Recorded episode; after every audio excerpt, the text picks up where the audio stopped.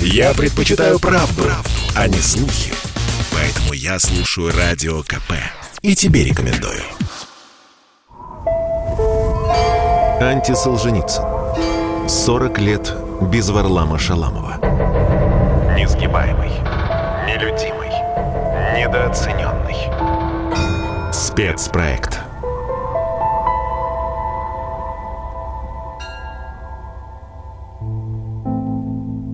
Ирина Сиротинская, близкая и последняя подруга большого писателя Варлама Шаламова, вспоминала последние три года его жизни в Доме инвалидов и престарелых Литфонда в Тушино. Прикованный к постели, он считал, что находится в раю.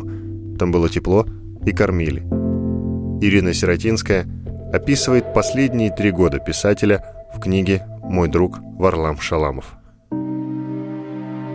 В 1979 году тяжело больной Перед отправкой в Дом инвалидов он просил меня позвонить первой жене. «Привези, привези ко мне Галину. Скажи ей, мы вместе будем делать книжку. Это будет возвращением». Я позвонила Галине Игнатьевне, но она только оправлялась после инсульта и сказала, что приехать не может. Я позвонила дочери Лене, но она ответила мне, я не знаю этого человека. Я ни в малейшей степени не осуждаю Галину Игнатьевну и Елену Варламовну. Варлам Тихонович разорвал с ними отношения жестко и навсегда.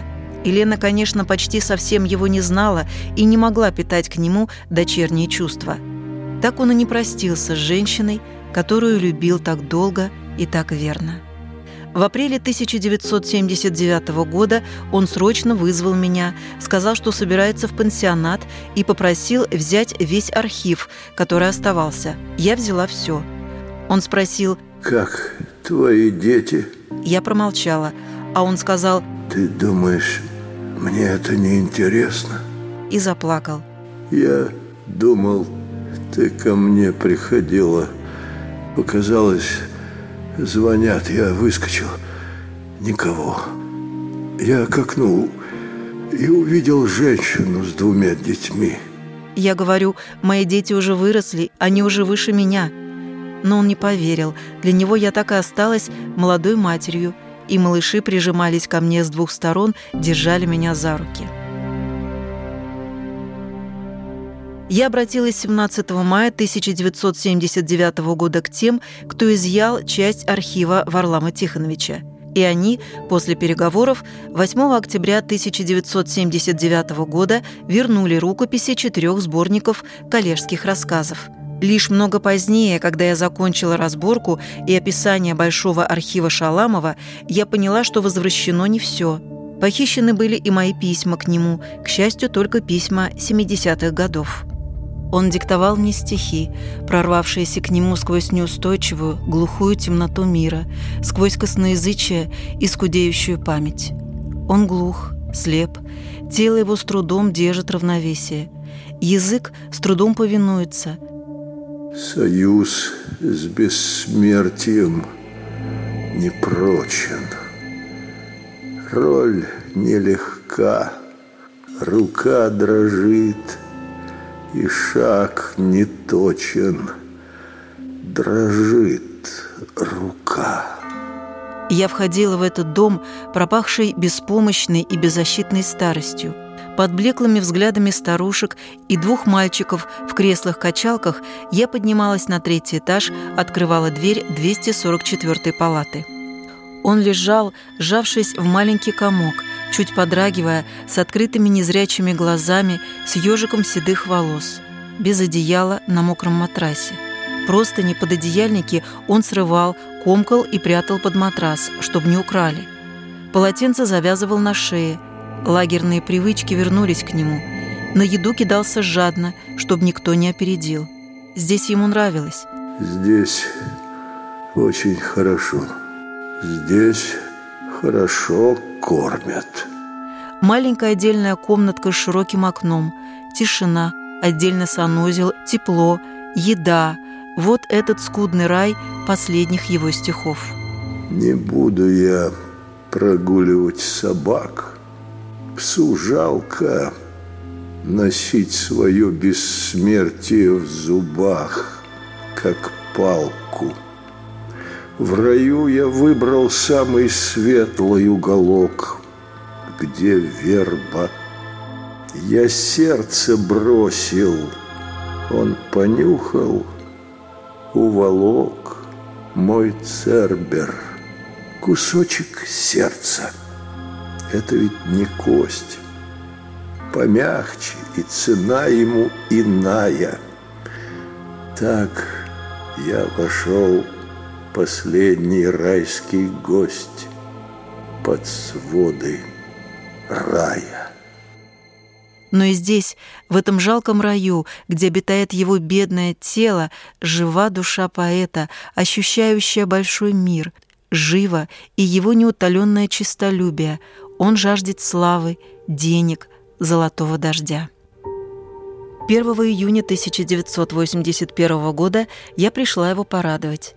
Французское отделение пен-клуба одарило его премией свободы. Я подхожу к кровати и беру его за руку. Он всегда узнает меня по руке на ощупь. Он долго и трудно усаживается на стул у тумбочки. День, день какой? 1 июня, понедельник, кричу я в бескровное сухое ухо. Час. Который час? Алло, час который?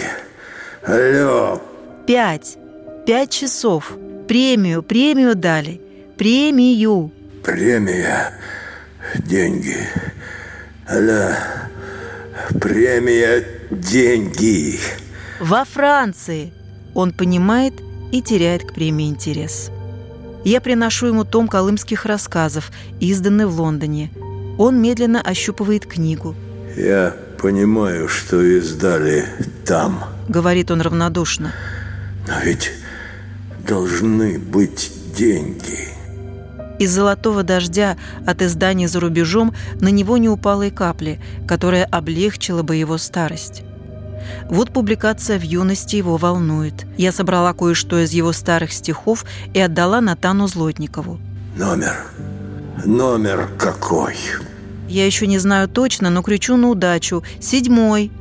Публикация вышла в восьмом номере. Это была его последняя радость. Он беспокоился, чтобы заказали заранее авторские экземпляры.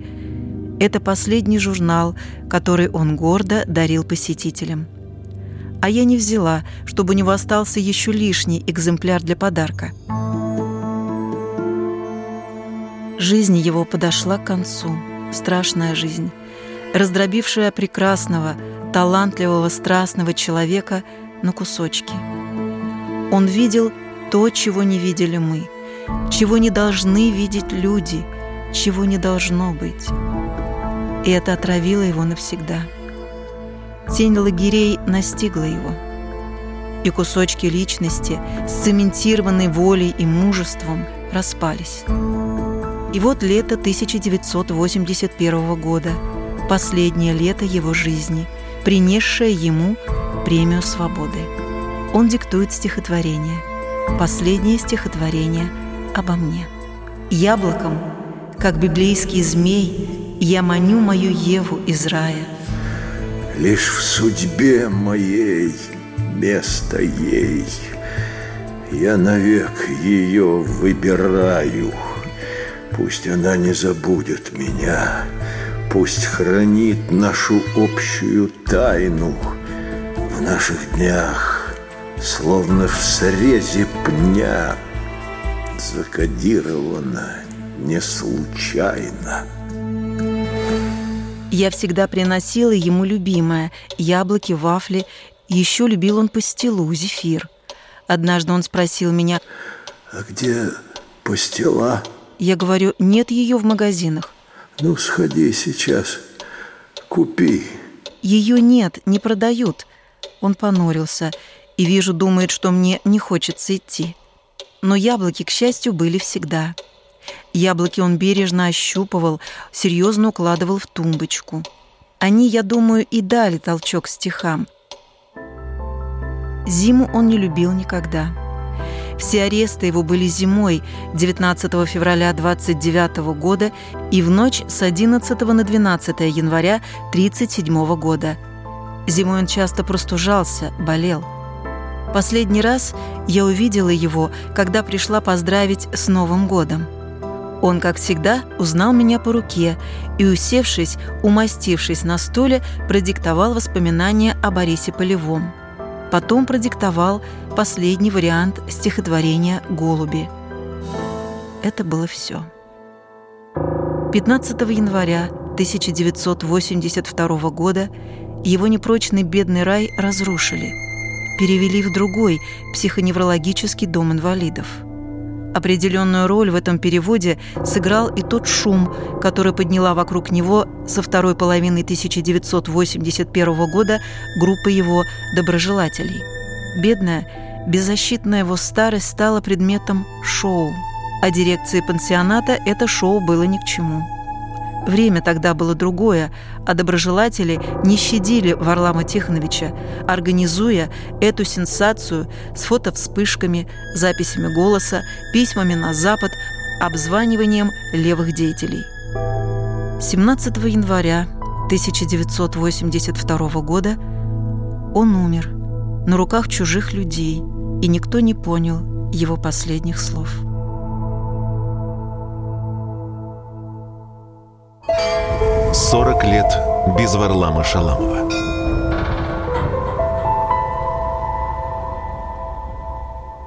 Дружба не зарождается ни в нужде, ни в беде. Те трудные условия жизни, которые, как говорят нам сказки художественной литературой, являются обязательным условием возникновения дружбы, просто недостаточно трудны. Если беда и нужда сплотили, родили дружбу людей, значит, это нужда не крайняя и беда небольшая. Горе недостаточно остро и глубоко, если можно разделить его с друзьями. В настоящей нужде – познается только своя собственная душевная и телесная крепость. Определяются пределы своих возможностей, физической выносливости и моральной силы. У многих современников Шаламов вызывал ощущение человека, безусловно, сильного, волевого и конституционально одинокого. Рассказывает Сергей Соловьев, главный специалист Российского государственного архива социально-политической истории и ведущий научный сотрудник факультета политологии МГУ имени Ломоносова, редактор портала шаламов.ру. Это слова Сергея Юрьевича Неклюдова, который был сыном второй жены Варлама Тихоновича, писательницы Ольги Сергеевны Неклюдовой, и который прожил с Варламом Тихоновичем в одной квартире 10 лет. Некоторое время так даже в одной комнате.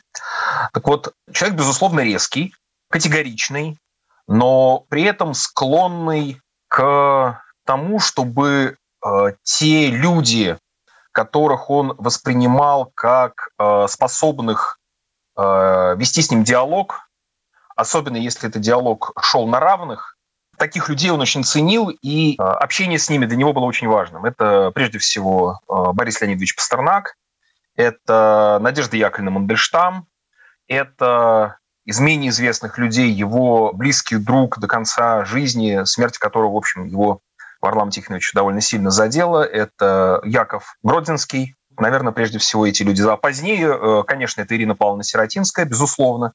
Это Юлия Шрейдер, который с ним переписывался. Вообще для того, чтобы вот такую человеческую сторону Варлама Тихоновича Шаламова понять, э, очень полезно читать письма, переписку Шаламова с вот этими людьми, с которыми он говорил на одном языке. Когда выяснялось, что их э, взгляды, их позиции по каким-то принципиальным для Шалова вопросам а, расходятся, то он рвал контакты, рвал отношения и делал это очень резко. Первой женой Варлама Тихоновича Шаламова была Галина Игнатьевна Гудзь. Она была из семьи старого большевика, который работал даже в некоторое время в секретариате Ленина. В 30-е годы Игнатий Корнильевич Гудзь был персональным пенсионером и, разумеется, был не очень рад, наверное, от того, что недавно вышедший из э, лагеря э, участник левой оппозиции, каким был Шаламов, стал его зятем. Галина Игнатьевна после второго ареста Шаламова, после 1937 года, некоторое время была вместе с дочерью их, э, Еленой, выслана из Москвы, э, сослана.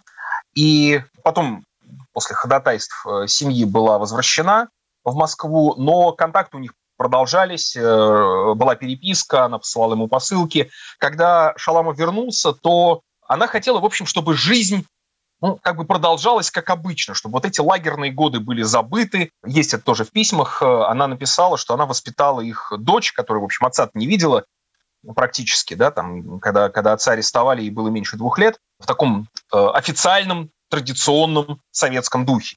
Это, собственно, стало причиной разрыва, потому что Шаламов очень хотел, чтобы эта семья продолжилась. У него есть очень эмоциональные стихи, посвященные Галине Игнатьевне. Но выяснилось, что на жизнь они смотрят совершенно по-разному. Шаламов вернулся с миссией написать колымские рассказы, рассказать, что было, рассказать совершенно особым образом. А Галина Игнатьевна хотела, в общем, что называется, жить как все. Вот, они разошлись в результате хотя отношения с родственниками жены у него некоторые сохранялись, были встречи, были письма, там не было вот такого тотального разрыва, а вот дочь Елена Варламовна, она в этом разрыве обвинила полностью отца. Если говорить о том, почему Шаламов оказался в доме престарелых, то опять-таки есть воспоминания на эту тему, есть воспоминания человека, которого туда отвозил, это Иван Исаев, еще колымский э, знакомый Шаламова. Шаламов к моменту, когда Исаев его отвез в дом престарелых, он, он был инвалид, он практически ослеп, у него были неврологические заболевания, во многом вызванные Колымой, тем, что он пережил в лагере. И он сам себя обеспечивать уже не мог. На него там жаловались соседи, что, что он э, быту им неудобен. И хотя до этого он возражал против э, помещения в Дом инвалидов, э, он согласился и вот тогда был туда перевезен. Почему рядом кого-то не нашлось? Отчасти это, конечно, явно следствие и характера Шаламова, вот этой его а, бескомпромиссности и одержимости прежде всего творческими задачами, не только э, колымскими рассказами. Незадолго до помещения в дом престарелых э, за ним ухаживала одна женщина, Людмила Заевая, но у нее там тоже были какие-то свои планы. На роль сиделки она, скажем так, не годилась. Поэтому вот произошло именно это. Что касается Ирины Павловны Сиротинской, то к этому моменту, к концу 70-х годов, близких отношений у них уже не было в этот момент. У нее был муж, у нее была семья, Конечно же, выступать в роли именно сиделки, она сама про это писала в воспоминаниях, она тоже не могла. Я бы сказал, что Варлам Шаламов – это пример несгибаемого человека, что очень редко случалось в нашем трагическом 20 веке. Павел Пряников, историк, журналист, основатель телеграм-канала «Толкователь». Вот он остался тем человеком, вошел как бы в литературу, в жизнь, тем человеком, который окончил жизнь тем же самым человеком. Вот это удивительная трансформация, потому что мы видели, ну, в общем, есть расхожее такое мнение, даже такой мем на современном языке, если называть, колебался вместе с линией партии. Для большинства людей того времени это была характерная черта, что вот мое мнение десятое, что мне там наверху скажут, как в политбюро в ЦК или каким-то приказом по партии укажут, я то и буду делать. И вот Варлам Шаламов не изменял своим принципам, которые он сформировал к началу 20-х годов. Это принципы, конечно же, социализм, и это социализм гуманный. Это удивительный принцип, что даже лагерь не изменил его отношение ни к Ленину, ни к Октябрьской революции, ни вот к тому времени коренного переустройства России, которое было в начале 30-х и в 1920-х годах. Вот это вот удивительно люди, которые вернулись из лагерей, да, были такие люди несгибаемые, их было не так много, но вот один из ярких представителей – это Варлам Шаламов. Вот тот же Солженицын, почему у них происходил заочный спор. Мы возьмем другого великого писателя, тоже прошедшего лагерь. Солженицын, пожалуй, наверное, 4 или 5 идеологических позиций изменил за свою жизнь. Начинал он как троцкист, это он сам вспоминал. Затем он, как он вспоминал, был близок к эсерам, то есть таким левым народническим движением. Закончив лагерь, он ушел скорее в правый лагерь, почвеннический, но еще такой более-менее интеллигентный, а закончил апологетикой монархизма и какой-то вот той черносотенной России, которая была в начале 20 века. То есть совершил эволюцию от левого народника к крайне правому черносотенцу. И он никогда не отрекался от своих принципов. Мне кажется, одно из главных испытаний для него было, и человек его выдержал, это испытание славой на Западе. Ведь в 60-е годы, когда стали проникать на Запад его стихи, рассказы, ему, как и Солженицыну, предложили очень хороший контракт на издание его произведений. Контракт, который принес бы ему огромные деньги, вполне мог бы эмигрировать, жить и на эти деньги припеваючи стать, возможно, величиной не меньше Солженицына и получить ту же Нобелевскую премию, учитывая, в общем, направление его рассказов.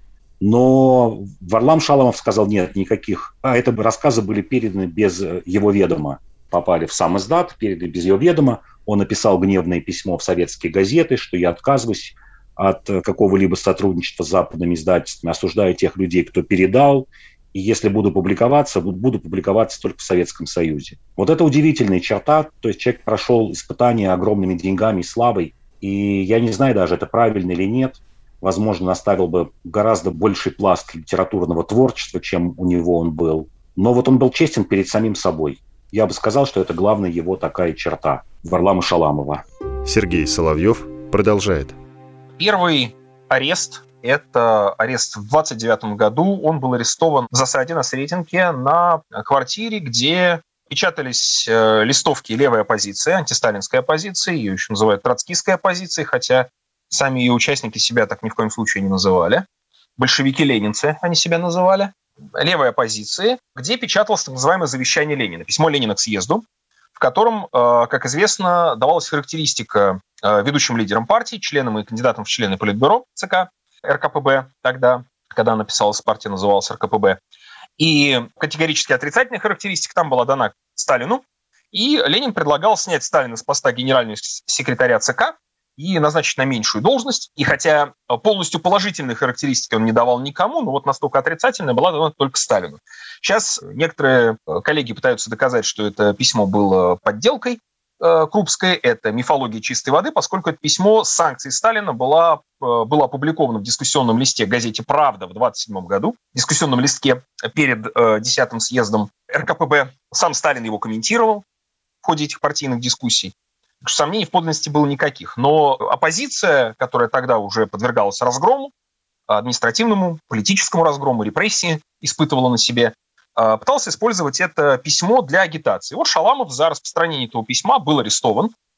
А, изначально ему предъявили обвинение по статье 58 пункт 10 Уголовного кодекса РСФСР «Это антисоветская агитация» а в итоге заменили ее очень странной статьей «Социально вредный элемент». По этой статье арестовывали, высылали из городов, отправляли в лагеря уголовников-рецидивистов, там, проституток и так далее. Это довольно распространенная, кстати говоря, история в те годы, когда э, людей, которых арестовывали по политическим обвинениям, э, в итоге отправляли в лагеря по обвинениям уголовным. А была и обратная ситуация, правда, более поздний период. Вот это первый срок. Шалов получил три года лагерей по э, этому сроку. Отбывал он их в вишерских лагерях, собственно, называлось, да, вишерские лагеря особого назначения, где он, в общем, в течение какого-то времени сохранял свои взгляды. Э, вот я могу процитировать начало его письма, которое он уже, будучи заключенным, э, в июле 29 года э, отправил э, в коллегию ОГПУ и на имя прокурора. Он прямо писал, я цитирую, «Разделяя взгляды большинства ленинских оппозиционеров, я не разделил их судьбы. Брошенный в концентрационный лагерь один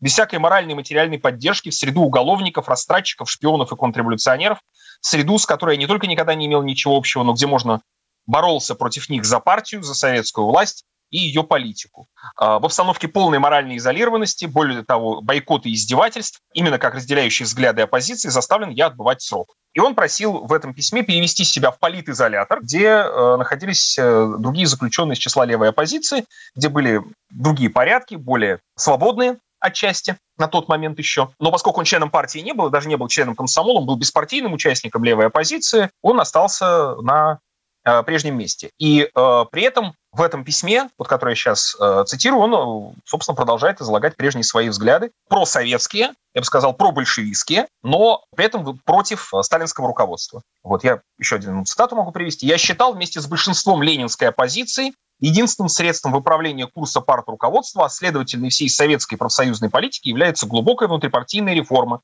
на основе беспощадной чистки всех термидориански настроенных элементов переменцев к ним, возвращение ленинской оппозиции в партию из ссылок, тюрем и каторги. И я был бы не в последних рядах той партии большевиков, которую воспитывал Ленин. Вот мои взгляды. И подпись. Заключенный 4 роты управления Вишерских лагерей особого назначения Варлам Тихонович Шаламов.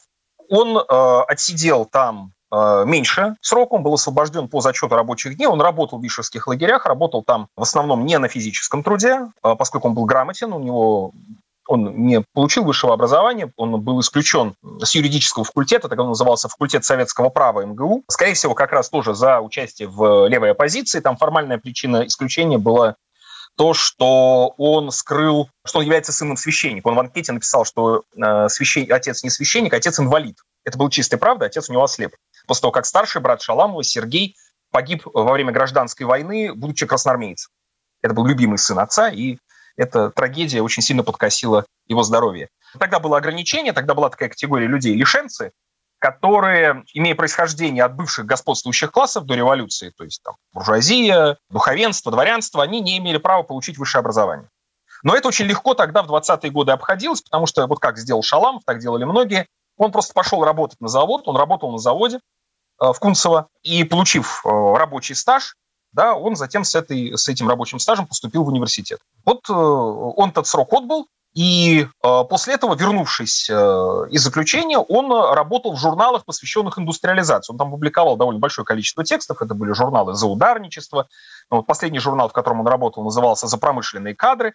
И публиковал он там не только какие-то чисто такие проходные журналистские материалы, но и, в общем, более серьезные статьи. И даже успел опубликовать несколько рассказов, поскольку он в эти годы воспринимался прежде всего уже как писателя, как поэта, но из того, что он тогда написал, до нас не дошло практически ничего, вот кроме того, что было все-таки опубликовано, потому что после его ареста семья уничтожила весь его архив, ну, из страха. Второй срок он получил в 1937 году, он был арестован в ночь 12 на 13 января 1937 года, просто потому что он раньше был участником левой оппозиции. Других оснований для ареста не было. Шаламов до конца жизни считал, что донос на него написал брат его жены, Борис Игнатьевич Гуц, который был сотрудником НКВД, работал в Японии, начальником гаража посольства в Японии, прожил очень долгую жизнь, он умер в возрасте 104 лет, и, в общем, в конце жизни сочинял много всяких баек о том, как он, например, руководил Рихардом Зорге в Японии. Но поскольку живых свидетелей, кто мог оспорить его придумки, уже не осталось, то вот он таким образом действовал.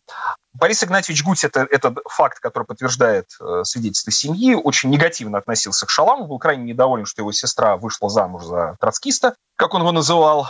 И даже когда Шаламов вернется после Колымы и будет э, приходить в квартиру в Чистом переулке, где он был арестован и где э, жила его жена и дочь, то Борис Игнатьевич, поскольку Шаламова тогда не было права на пребывание в столице, он был до реабилитации вынужден жить за 101 километром. Вот Борис Игнатьевич, если ему казалось, что, что э, Шаламов находится в квартире, он звонил в милицию. С э, женой, вот это время, когда Шаламов надеялся на восстановление семьи, он был вынужден встречаться с женой, в общем, подпольно, можно сказать. Это слишком русское счастье радоваться, что невинному дали пять лет. Ведь могли бы дать десять, даже вышку. Сергей Соловьев продолжает. Все следственные дела опубликованы, они есть. В 1937 году Шаламов был арестован просто потому, что он был участником левой оппозиции в 29 И это была установка общая. В 1937-1938 году практически все те, кто принимал участие в антисталинской оппозиции в конце 20-х годов, списки на них велись, они все были учтены, они арестовывались. И второй срок Шаламов получил по статье КРТД, это литерная статья, отдельный пункт какой-то 58-й политической статьи, а вот литера КРТД, что расшифровывается как контрреволюционная троцкистская деятельность с обязательным в итоге э, добавлением о том, что использовать на тяжелых физических работах.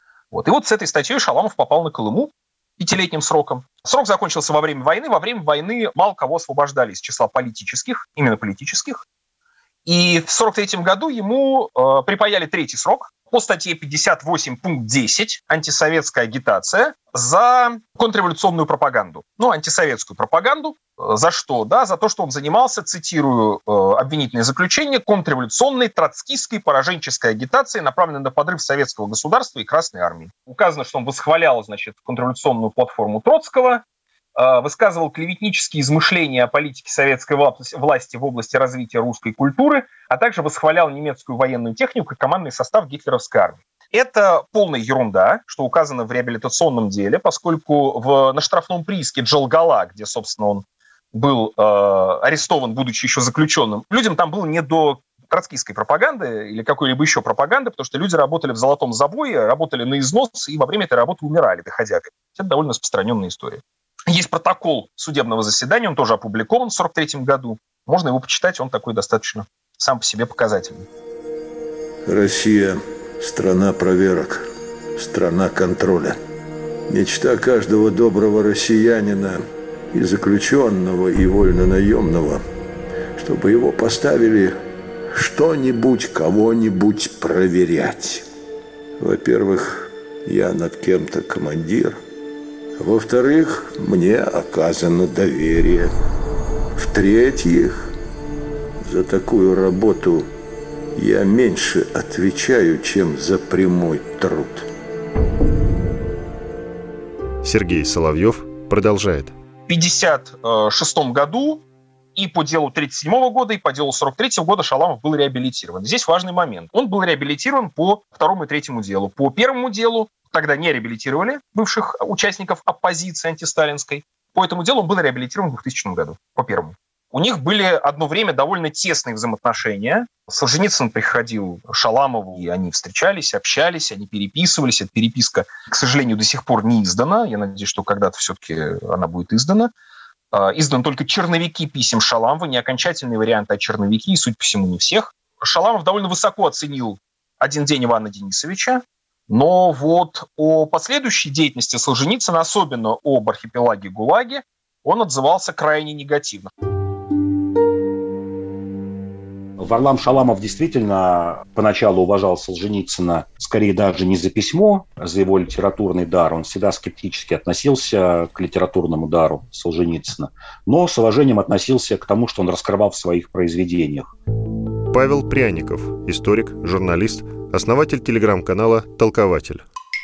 У них получилось на короткое время приятельство, не дружба, а именно приятельство. И испортились отношения после одного инцидента – когда Солженицын предложил Варламу Шаламову фактически стать литературным негром для него. То есть писать произведения за Солженицына, получая какие-то указания, методички и тому подобное, чтобы его имя нигде не фигурировало в этих произведениях. Конечно, Шаламова это чрезвычайно обидело. Навсегда для него Солженицын остался не просто как человек, предавший советскую систему, а как человек, предавший какую-то этическую систему по писательскому цеху.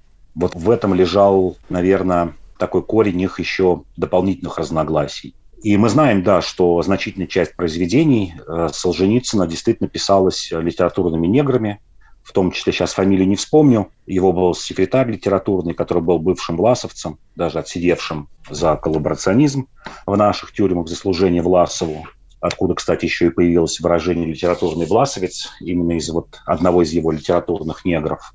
И Солженицын считал это как в порядке вещей, нормальным. А для Шалама это было неприемлемо. Для него литературное творчество – это было второе «я», что если я пишу от своего имени, значит, это пишу только я, это проходит через меня. Это не, не литературная мастерская, не литературное предприятие. Вот в этом тоже был какой-то, я не знаю, такой твердый этический принцип у Шаламова. Сергей Соловьев продолжает. Что их развело?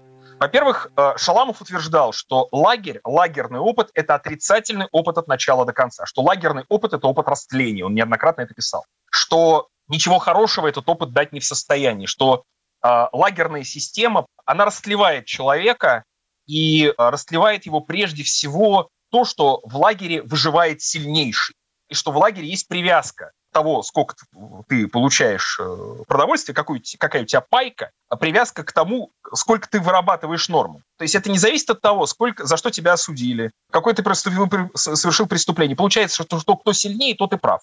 Это зоологическая мораль. И поэтому там расцветает в лагере мораль блатного мира. Умри ты сегодня, а я завтра. Абсолютно античеловеческая. Он не винил людей за равнодушие. Он понял давно, откуда эта душевная тупость и душевный холод. Мороз, тот самый, который обращал в лед слюну на лету, добрался и до человеческой души. Если могли промерзнуть кости, мог промерзнуть и отупеть мозг. Могла промерзнуть и душа. На морозе Нельзя было думать ни о чем. Все было просто. Сергей Соловьев продолжает. Солженицын же считал, что лагерь – это вот такое место, такое чистилище, пройдя через которое, очистившись от скверны коммунизма, Россия, так сказать, перейдет на какой-то новый этап своего существования. Вот эту категорически отрицательную оценку Шаламовым лагеря Солженицын э, не воспринимал. Его позиция противоположная, как ни странно. Кстати, это есть даже в одном дне Ивана Денисовича. Один нюанс. Шаламов там писал в письме, в черновике письма, э, Солженицыну по поводу одного дня, что у вас там по лагерю, ну это очень известная история, у вас там по лагерю ходит кот. В Колымском лагере кота бы давно съели. Да, хоть годок посидеть в свое время в таком лагере, о котором пишет Солженицын в одном дне. Он был живуч, как кошка. Эта поговорка неверна. О кошке было бы правильнее сказать, эта тварь живуча, как человек. Сергей Соловьев продолжает. Но это не единственная причина, почему они разошлись. И, конечно, Шаламов не упрекал Солженицына в том, что у него там лагерный опыт был не такой страшный, как у него самого. Вторая важная вещь. Солженицын с точки зрения Шаламова был конъюнктурщиком. Шаламов его называл лакировщиком в действительности, используя э, советскую терминологию. Более того, есть известная его характеристика, что такой делец, как Солженицын, недостоин писать о Колыме. В его записях, шаламовских записях, там пересказываются некоторые разговоры, уже после разрыва э, написанные, где Шаламов описывает, например, такой эпизод. Ну, он так характеризует Солженицына, 71 год, э, запись Шаламова в записной книжке. Деятельность Солженицына – это деятельность дельца, направленная на узколичные успехи со всеми провокационными аксессуарами подобной деятельности. Это точная цитата. Почему так? В этих записях э, пересказывается такой разговор, что Солженицын говорил Шаламову, что у вас там вот герой не религиозен. Сейчас вот на Западе это нехорошо. Нужно, чтобы вот у вас герой был христианином. В ответ на это, ну не только на это, а на соответствующие претензии еще с, э, со стороны части читателей э, текстов Шаламова, которые ходили в сам издате, а также публиковались э, без его ведома и вопреки его воле в заграничных иммигрантских журналах, в ответ на это Шаламов написал рассказ «Необращенный». Шаламов до конца жизни оставался неверующим человеком, хоть и был сыном священника, но при этом с уважением относившимся к верующим и неоднократно это отмечавшим в своих рассказах. Шаламов был человеком левых взглядов, а, можно сказать, социалистическими, для которого социальная справедливость и свобода были важнейшими ценностями, и который совершенно не ждал э, обретения справедливости или светлого будущего от Запада. Есть его фраза, да, что уже вот этого периода, начала 70-х годов, что сам издат и там издат – это отравленное орудие борьбы двух разведок, в которой жизнь человека стоит не больше, чем в битве за Берлин. И его же фраза тоже связана с Солженицыным, да, что Пастернак был жертвой холодной войны, а вы ее орудием. Их разводят. Вот это вот конъюнктурность. Шаламов ведь писал колымские рассказы не для того, чтобы опубликовать их на Западе, не для того, чтобы вот опорочить э, существующую на тот момент советскую власть. Он возлагал очень большие надежды на оттепель. Он пытался опубликовать в легальной печати дважды колымские рассказы и э, при этом, кстати, получал и положить, прежде всего положительные рецензии, они административным путем не были опубликованы. Он хотел быть писателем в своей стране, он писал для своего читателя, для современника. И он пытался показать не то, что вот какой плохой там Советский Союз, да, в целом. Нет, он пытался показать, что в лагере, не, не, даже не, не про лагерь сам по себе, а то, что э, происходит с человеком, да, когда он оказывается в нечеловеческом состоянии, как из человека выдавливают человеческое как человек превращается в человекообразное существо. Он писал, если можно так выразиться, об экзистенциальной катастрофе 20 века а не пытался превратить вот этот рассказ о чудовищной человеческой трагедии в политическую, политическую агитку. И попытка использовать его рассказы в качестве политической агитки, когда они стали выходить в журнале «Посев», например, а еще, кстати, заграничные публикаторы э, текстов Шалама, они его еще и редактировали меняли название, редактировали сами тексты, он что-то не понимали там и так далее. Его это крайне раздражало, потому что в шаламовских рассказах очень важно э, не только и не сколько даже само содержание, а то, как это написано, в каком порядке эти рассказы стоят. Да? Шаламов очень точно работал над воздействием своего текста на читателя. Он писал о том, что да, проза была, должна быть выстраданной как документ. И это вызывает э, часто иллюзии. Во-вторых, очень важная вещь. Шаламов писал художественный текст, в котором принципиально какой-то неправды, разумеется, нет. А в деталях, конкретных деталях, а, разумеется, там есть художественный вымысел. Задача Солженицына при публикации «Архипелага ГУЛАГа», к которому можно по-разному относиться, да, но это были задачи с точки зрения Шаламова, конъюнктурные задачи. И Шаламов считал совершенно невозможно вообще идею сбора воспоминаний да, для того, чтобы вот э, подобную вещь, чужих воспоминаний, чужого опыта, для того, чтобы такую вещь сделать. И, кстати говоря, ну, это известный факт тоже, Солженицын в э, архипелаге ГУЛАГе в э, случае с э, целым рядом воспоминаний, которые он туда включал, он, в общем, там их редактировал весьма вольно, он там расставлял акценты, он там иногда людей, которые на самом деле выжили, объявлял умершими и так далее. Не потому, что он их не знал, потому что это нужно было для, так сказать, сгущения э, красок. Грубо говоря, задача архипелага ГУЛАГа, если сравнивать, да, это задача прежде всего политическая. Задача колымских рассказов – это задача прежде всего литературная и экзистенциальная. Это совершенно разный подход. Плюс, э, конечно же, Шаламов, тоже очень важное различие, Шаламов не отказывался от э, своих убеждений левых, я имею в виду. Э, он в 70-е годы пишет, например, такое эссе, не эссе, очерк, до конца не закончен, он тоже надеялся на его публикацию, например, «Большевике» Федоре Раскольникове, который написал открытое письмо Сталину с осуждением большого террора в 1938 году. Ну, опубликовано оно было позже. У него есть стихи, посвященные Че Геваре, восторженные стихи о Че Геваре у Шаламова. Это, конечно, Солженицыну, который был консерватором и националистом, эта позиция шаламовская, конечно же, не могла прийтись по душе. Я отвечу шаламовской цитатой. Э, Шаламов написал прямым текстом, да, что Сталин и советская власть – это не одно и то же. Вот для Солженицына это одно и то же, абсолютно. То есть ГУЛАГ, репрессии, это все началось по Солженицыну там, в 17 году, и вот это продолжалось продолжалось, продолжалось, продолжалось. Да? То есть это все единая линия. С точки зрения Шаламова это не так. У него есть стихотворение, которое кончается четырьмя строчками. Около спиленных лагерных вышек жизнь поднимается выше и выше. Все здесь испытано, все нам знакомо. Все, от концлагеря до космодрома. Шаламов, характерный эпизод, его имеет смысл вспомнить. А, в записных книжках тоже есть этот фрагмент дневниковая запись о выступлении Акуджавы в Мюнхене. Акуджава, с точки зрения Шаламова, как-то начал что-то оправдываться там перед слушателями. И Шаламов пишет, надо было просто сказать, раз уж Акуджаву приняли за выразителя протестов советской литературы. Да, я потому за, потому что я победитель. Вы напали на нас, а не мы. Мы пожертвовали 20 миллионов людей и дошли до Берлина. Это сделали мы, а не вы. Вот, вот это вот позиция Шаламова по отношению к э, войне. Да? И где мы, а где вы, здесь для него совершенно очевидная вещь.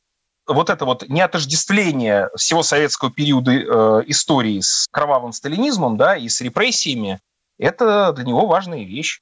У него тоже есть стихотворение, да, «Я был неизвестным солдатом». Это причем стихотворение написано незадолго до того, как он оказался в Доме инвалидов, уже тяжело больным э, человеком, практически глухим, полуслепым и так далее. Так вот, стихотворение такое.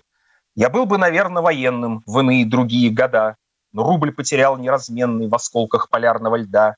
Я брал бы Берлин, как Горбатов, колымский такой генерал, стоял бы на Горбатом Арбате и в памяти не умирал. Я был неизвестным солдатом подводной подземной войны.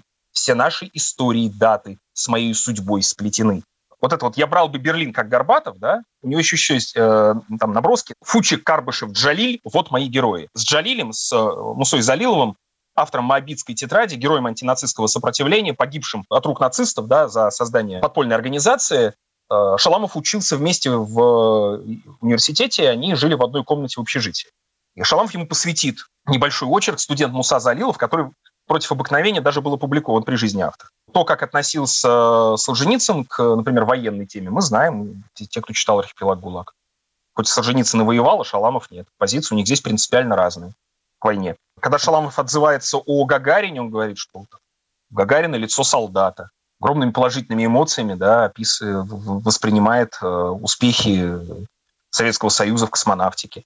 И он, конечно же, не хотел быть орудием в холодной войне, он не хотел быть использованным против э, своей родины. И не только это являлось причиной его письма с отказом э, с осуждением публикаций за границей в посеве, в других изданиях его рассказов, а, без его ведома, не только с этим. Он, он надеялся, он действительно один раз как точно передал свои рассказы за границу, когда он э, разочаровался в возможности их э, публикации в Советском Союзе. Но то, что их будут редактировать, растягивать там, да, из публикации в публикацию, а не публиковать книгой циклом, как он хотел, вот, это его очень сильно э, оскорбило, это для него тоже было крайне важно. Но еще раз подчеркну, вот быть орудием в холодной войне ни в коем случае.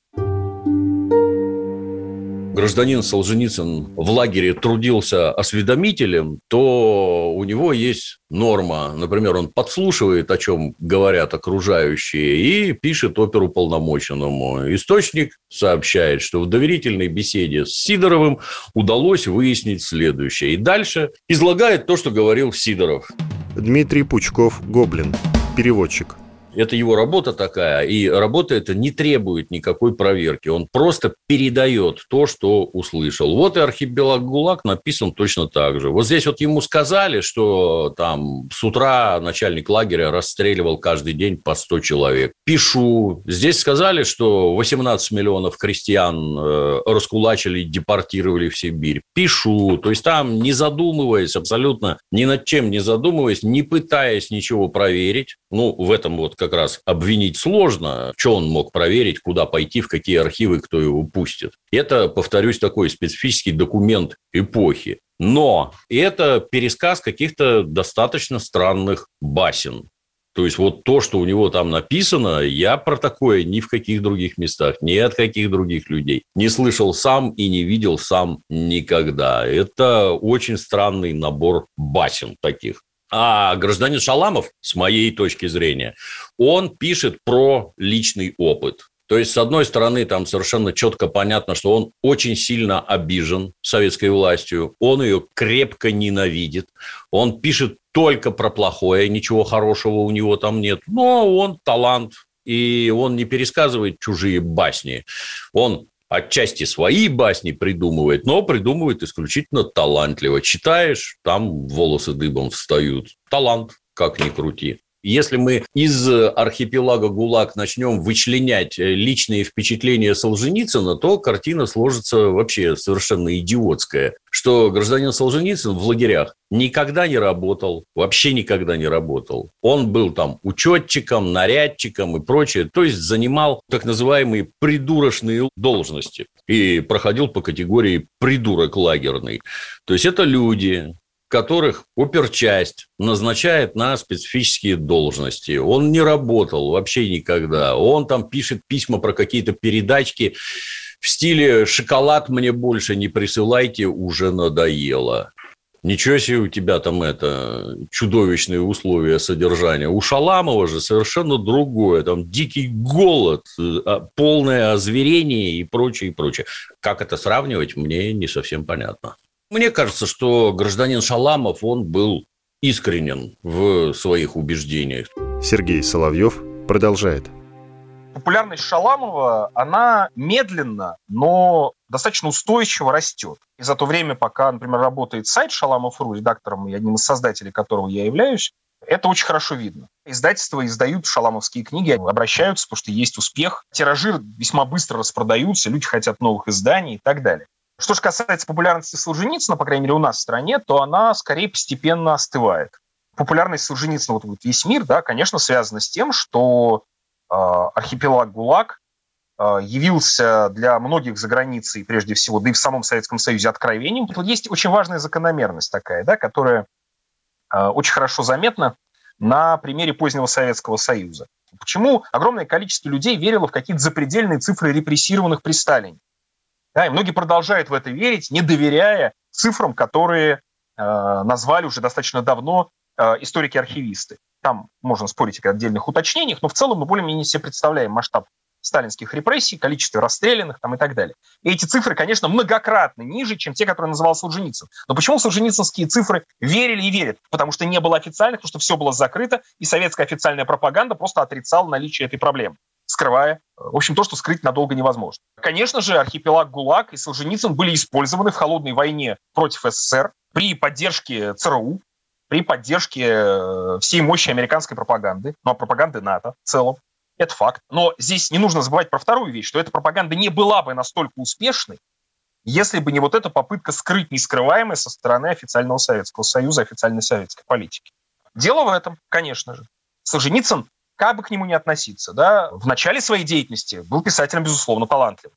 Один день Иван Денисович – это талантливый художественный текст.